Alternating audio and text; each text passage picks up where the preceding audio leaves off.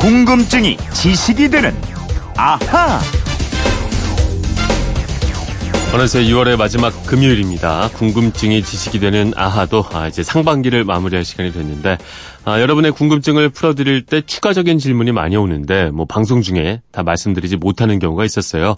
그래서 오늘은 추가로 들어온 궁금증을 해소를 해보면서 애프터서비스를 하는 시간 상반기 결산 시간을 갖도록 하겠습니다. 궁금증 해결사 오승훈 아나운서가 함께합니다. 안녕하십니까? 안녕하세요. 그냥 뭐 상반기 결산한다고 하니까 네. 아, 뭔가 우리가 아주 거대한 일을 하고 있는 듯한 자부심이 느껴집니다. 어, 거대한 일입니다. 상반기 결산. 네. 오승훈 씨도 뭐 저희 아 함께 하면서 어, 네. 스스로가 많이 똑똑해지고 있다 이런 느낌을 어, 받으신다고요? 그럼요. 제가 몰랐던 부분들도 새롭게 공부하고 네. 또 전해드리려고 잘 전해드리려고 노력을 하면 제가 네. 더 많이 공부를 해야 될 것 같거든요. 맞습니다. 그래서 어, 꼭 똑똑해진 것 같아요. 음, 그만 똑똑해져도 돼요. 네. 더 가면 좀 비호감까지 갈 수가 있으니까 말이죠. 지금이 딱 좋습니다. 네. 질문이 꽤 많으니까 빨리 들어가도록 하겠습니다. 네. 아, 지난 5월 10일이었어요. 로스쿨을 다니다가 휴학 중인 오승훈 아나운서가 로스쿨에 대해서 궁금증을 좀 풀어봤는데 네. 8810님을 비롯해서 몇몇 분께서 사법시험이 없어졌는데 음. 그렇다면 판사와 검사 선발은 어떻게 하나 이런 문제 주셨어요. 네, 궁금하실 법합니다. 네. 이게 사법 시험이 있을 때는 사법 연수원 성적으로 판사와 검사를 임용했습니다. 네. 그런데 로스쿨에서는 그렇게 선발하지 않아요. 음. 학교 성적과 전국 로스쿨 공통으로 듣는 교과목 성적을 종합해서 네. 3학년 학생들을 대상으로 선발합니다. 각 학교 실무 과목 중에 모든 로스쿨에 공통으로 마련된 과목으로는 형사 재판 실무, 민사 재판 실무, 검찰 실무 뭐라는 과목들이 있습니다. 음. 검사와 판사를 따로 뽑겠군요. 네, 맞습니다. 먼저 검사는요, 과목을 들은 학생들을 검사 모집에 지원을 하고요. 네. 어, 검찰에서는 전국 공통으로 치러진 해당 과목의 중간 기말고사 성적 그리고 어. 학교 성적을 종합해서 평가를 하고 역량 평가 등의 단계를 거쳐서 임용 후보자로 네. 어, 선발을 합니다. 그 후보자가 변호사 시험에 합격하면 정식 음. 검사로 임용하게 됩니다. 판사는 어떻게 되는 건가요? 판사는 로스쿨에서 직접 선발할 수 없습니다. 어, 이제는 법관 임용에 법조 경력이 필요하기 때문인데요. 네. 로스쿨의 경우에는 로스쿨 졸업 후 3년 이상의 법조 경력이 있는 변호사에 한해서 법관 임용에 지원을 하고 평가를 거쳐서 선발을 하게 됩니다. 네. 그 대신에 로스쿨에서는 로클럭, 어, 재판 연구원을 선발하는데요.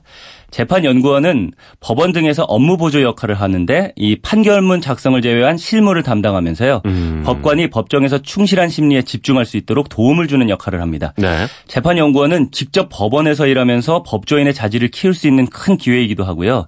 추후에 판사 임용 시에 재판연구원 경력은 우선 적용 대상으로 작용하기 때문에 음. 우수한 로스쿨 학생들이 많이 지원을 합니다. 그러면 판사가 되고 싶은 그 로스쿨 학생들은 재판연구원 지원을 많이 하겠군요. 맞습니다. 네. 어쩌면은 뭐 판사로 가는 징검다리다 이렇게 생각할 수도 있는데요. 네. 재판연구원 임용 과정은 2학년 1학기까지의 성적으로 상위 학생들을 학교가 추천하고요. 네. 아까 말씀드린 공통 실무 과목의 성적 그리고 법원 실무 수습 성적, 음. 별도의 필기 시험 성적 등을 종합해서 선발합니다. 네. 선발된 학생이 변호사 시험에 통과하면 최종 임용되고요. 그럼 오승훈 아나운서는 공부할 때, 로스쿨 공부할 때, 어, 어떻게 한번 해볼 생각이었어요? 저요? 저는 그냥 변호사 시험만 통과하고 바로 여기 올 생각이죠. 아니, 뭐 이렇게 판사나 뭐 검사 도전의 의지는 아, 없었나요? 전혀 없었습니다. 어. 아나운서로 살아야 되니까요. 변호사 시험을 합격하고 오고 싶었다. 네, 그렇습니다. 어, 알겠습니다. 판사와 검사 선발 방식에 대한 궁금증 좀 풀렸을 것 같습니다. 아, 이달 초 또 6월 1일에 아, 수화와 점자에 대한 궁금증 풀어봤는데 네. 이 수화는 만국 공통이 아니라 나라마다 다 다르고 따라서 외국 청각 장애인과 대화를 하기 위해서는 아, 그 나라 수화를 배워야 된다 이렇게 말씀을 드렸었죠. 맞습니다. 네. 그리고 지금 우리가 보는 형태의 점자, 이 도드라진 점을 손가락으로 읽는 방식의 점자를 브라유 점자라고 하는데 네. 이 점자가 나온 건 1824년이다 이렇게 말씀을 드렸죠. 음. 어, 루이 브라유라는 프랑스 국립 맹학교에 다니던 소년이 당시 군부대에서 적에게 노출되지 않도록 작은 요철로 새긴 암호문 종이를 보고 힌트를 얻어서 네. 손가락을 더듬어 읽는 방식의 점자를 개발했다 이렇게 말씀을 드렸습니다. 네. 그날 방송을 듣고 7964님께서 요즘엔 수화가 아니라 수어라고 한답니다. 손으로 하는 언어 말이죠. 이렇게 문자를 주셨는데 예, 수어라고 하는 게 맞는 건가요? 맞는 말입니다. 네. 사실 수화, 수어 다 같은 의미의 말인데요. 네. 국어사전에도 둘 다 청각장애인과 언어 장애인들이 구화를 대신하여 손짓이나 몸짓으로 표현하는 의사 전달의 방법이라고 나와 있고요. 네. 농아인협회 홈페이지에도 수화 교육, 수화 콘텐츠 같은 말을 쓰고 있습니다. 그리고 2016년에 제정돼서 시행 중인 수화 언어법을 제정할 때도 이 수화를 쓸지 수어를 쓸지를 놓고 음. 토론회를 벌이고 논란도 많았습니다. 결론은 났나요? 어, 법의 이름은 수화 언어법이라고 정했고요. 네. 수화 언어를 줄여서 수어로 쓰기로 했습니다. 음. 법에서도 이렇게 규정을 했어요. 네. 한국 수화 언어 이하 한국 수어라 한다라고 해놓고요. 네. 이거는 대한민국 농인의 공용어이다. 음. 이렇게 얘기했습니다. 네. 그러니까 7963님 말씀처럼 이제 수어로 통일하는 게 맞겠습니다. 네. 그러니까 언론에서는 아직까지도 수어와 수화를 좀 혼용해서 쓰는 경향이 있는 것 같은데 수어로 통일을 하는 게 맞는 것 같군요.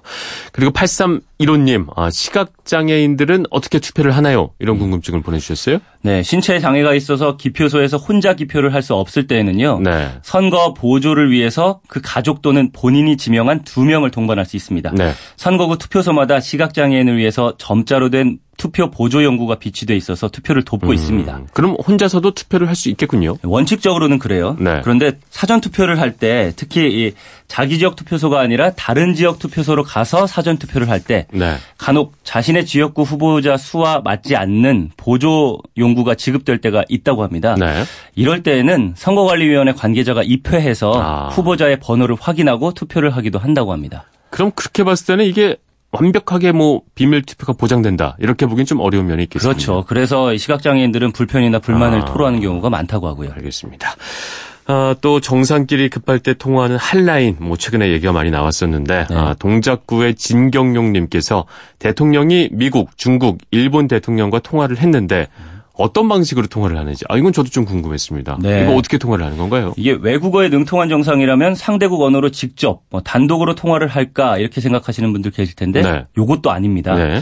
중간에 전문 통역사가 동원이 됩니다. 네. 그러니까 양국 정상과 각각의 통역사 음. 모두 4명이 통화를 하는 건데요. 네. 기본적으로는 순차 통역이 이루어집니다. 네. 어, 설명을 드리면 각 정상의 사무실에 두 사람이 동시에 한 개의 라인을 듣고 말할 수 있는 두 대 전화기가 준비되고요. 네. 이러면 한 대는 대통령이 들고 한 대는 통역사가 들고 음. 통역에 사용을 합니다. 네. 상대방의 정상의 사무실에도 똑같은 준비를 하게 네. 되고요. 그럼 한번 생각을 해보면 두 정상의 전화로 연결을 해서 뭐 hello 뭐 이렇게 인사를 했다. 네. 그죠? 뭐 안녕하세요. 음. 그 다음에 어떻게 되는 건가요? 어, 만약 미국 트럼프 대통령과 통화를 한다면요. 네.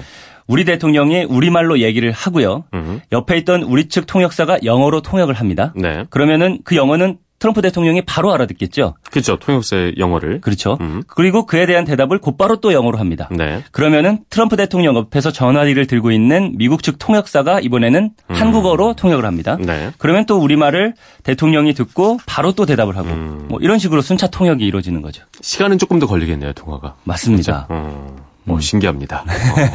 어. 좋겠네. 통역사가 옆에서 다 해주니까 말이죠. 알겠습니다. TV 긴급 뉴스 속보에서 하는 것처럼 말하는 것과 동시에 어쨌든 동시 통역을 하는 게 아니라 순자 통역을 하는 거군요. 네. 기술적으로는 통화도 동식 통역을 할 수 있도록 기계적 장치는 할 수 있다고 해요. 네. 그렇지만 정상 간의 통화라는 게 대체로 길게 얘기할 게 아니라서 그럴 아. 필요까지는 없습니다. 네. 왜냐하면 통화가 이루어지기 전에 이미 두 정상의 비서진에 의해서 통화 내용이 사전에 조율이 되고요. 어. 그에 맞게 언론 발표용 보도 자료도 사전에 준비됩니다. 아, 정상회담만이 아니라 이런 통화까지도 조율이 되는 부분이 있는 거군요. 맞습니다. 알겠습니다. 그 일종의 이것도 약속 대련이네요. 그죠? 어, 예, 약속 대련 어. 이 표현은 좋은 것 같아요. 네. 어, 그런데 내용을 다 알고 있더라도 실제로 뭐 대화를 서로 주고 받아야 하고요. 네. 그러면은 순차 통역을 해야 되니까 음. 뭐 통화 시간이 30분이다, 40분이다 이렇게 길게 얘기가 나오는 거죠. 네. 둘이 직접 만나서 하는 대면 회담은 전화 통화처럼 순차 통역을 하기도 하고 네. 동시 통역으로 하기도 합니다. 알겠습니다. 아, 그리고 지난 3월 9일 오승훈 씨가 게르마늄이 뭔지 알려주면서 게르마늄 팔찌, 목걸이 뭐 이런 게 효과가 없다 이런 말씀 했던 거 기억나시죠? 네. 네. 이게 제가 그때 열심히 논문까지 막 뒤졌는데요. 네. 미용에 좋다는 미용 학술지의 논문이 있기는 있었는데 네. 이 논문도 검증이 잘 됐다고 단정할 수는 없다 이렇게 음. 말씀을 드렸고요. 특히 건강에 좋다는 것에 대해서는 논문을 근거로 들었다거나 하는 허위 과장 광고라고 봐야 한다 네. 말씀을 드렸죠. 또 게르마늄을 먹는 거 이거는 미국 FDA에서 유해하다고 발표했고요. 근데 바로 이제 엊그제 화요일에요. 게르마늄 팔찌와 목걸이 등을 판매한 TV 홈쇼핑 3개 회사가 법정 제재를 받았어요. 네. 방송통신심의위원회가 객관적인 효능이 입증 된 바 없는 게르마늄 소재 제품을 마치 인체에 유용한 효능이 있는 것처럼 오인하게 했다 네. 이러면서 법정 제재인 주의 조치를 의결했는데 전 이거 보면서 참 뿌듯한 거예요. 아, 이 법적으로 제재를 하기 전에 이미 우리 오승훈 아나운서는 이거 문제 있다. 어? 논문까지 뒤져가면서 아, 이 자랑스럽습니다. 방송에서 이렇게 얘기하면 안 되죠. 아, 그런가요? 아니 아니 그 게르마늄 효과가 있다 이런 네. 얘기를 그러니까요. 방송에서 막 진짜인 것처럼 네. 얘기를 하는 거는 방송은 정말 많은 사람들이 보고 있잖아요. 네. 그러면 안 되는 것 같아요. 참 그래서 드린 말씀이었죠. 올바른 청년입니다, 정말. 네. 너무 이게 올바라서 제가 참 때묻어 보이기도 하고 말이죠. 네, 어쨌든 뭐 지금 방송을 하는 저나 뭐 듣고 계신 여러분이나 이렇게 생활에 유용한 정보도 얻고 또 모르는 걸 알아서 박학다식해지니까 어디 가서 좀 할 얘기도 많아지는 것 같고 말이죠. 네. 즐거운 시간입니다. 자 이렇게 궁금증 AS 서비스까지 해드리고 있습니다. 아, 이렇게 궁금한 것들이 있는 분들 어떻게 하면 될까요? 네, 그건 이렇습니다. 인터넷 게시판이나 MBC 미니 아니면 휴대전화 문자 샵 8001로 보내주시면 됩니다. 문자 보내실 때는 미니는 공짜지만 휴대전화는 짧은 건 50원, 긴 건 100원의 이용료가 있다는 거 알고 계세요? 네, 궁금증이 제시기 되는 아하 오승훈 아나운서였습니다. 오늘도 고맙습니다. 고맙습니다.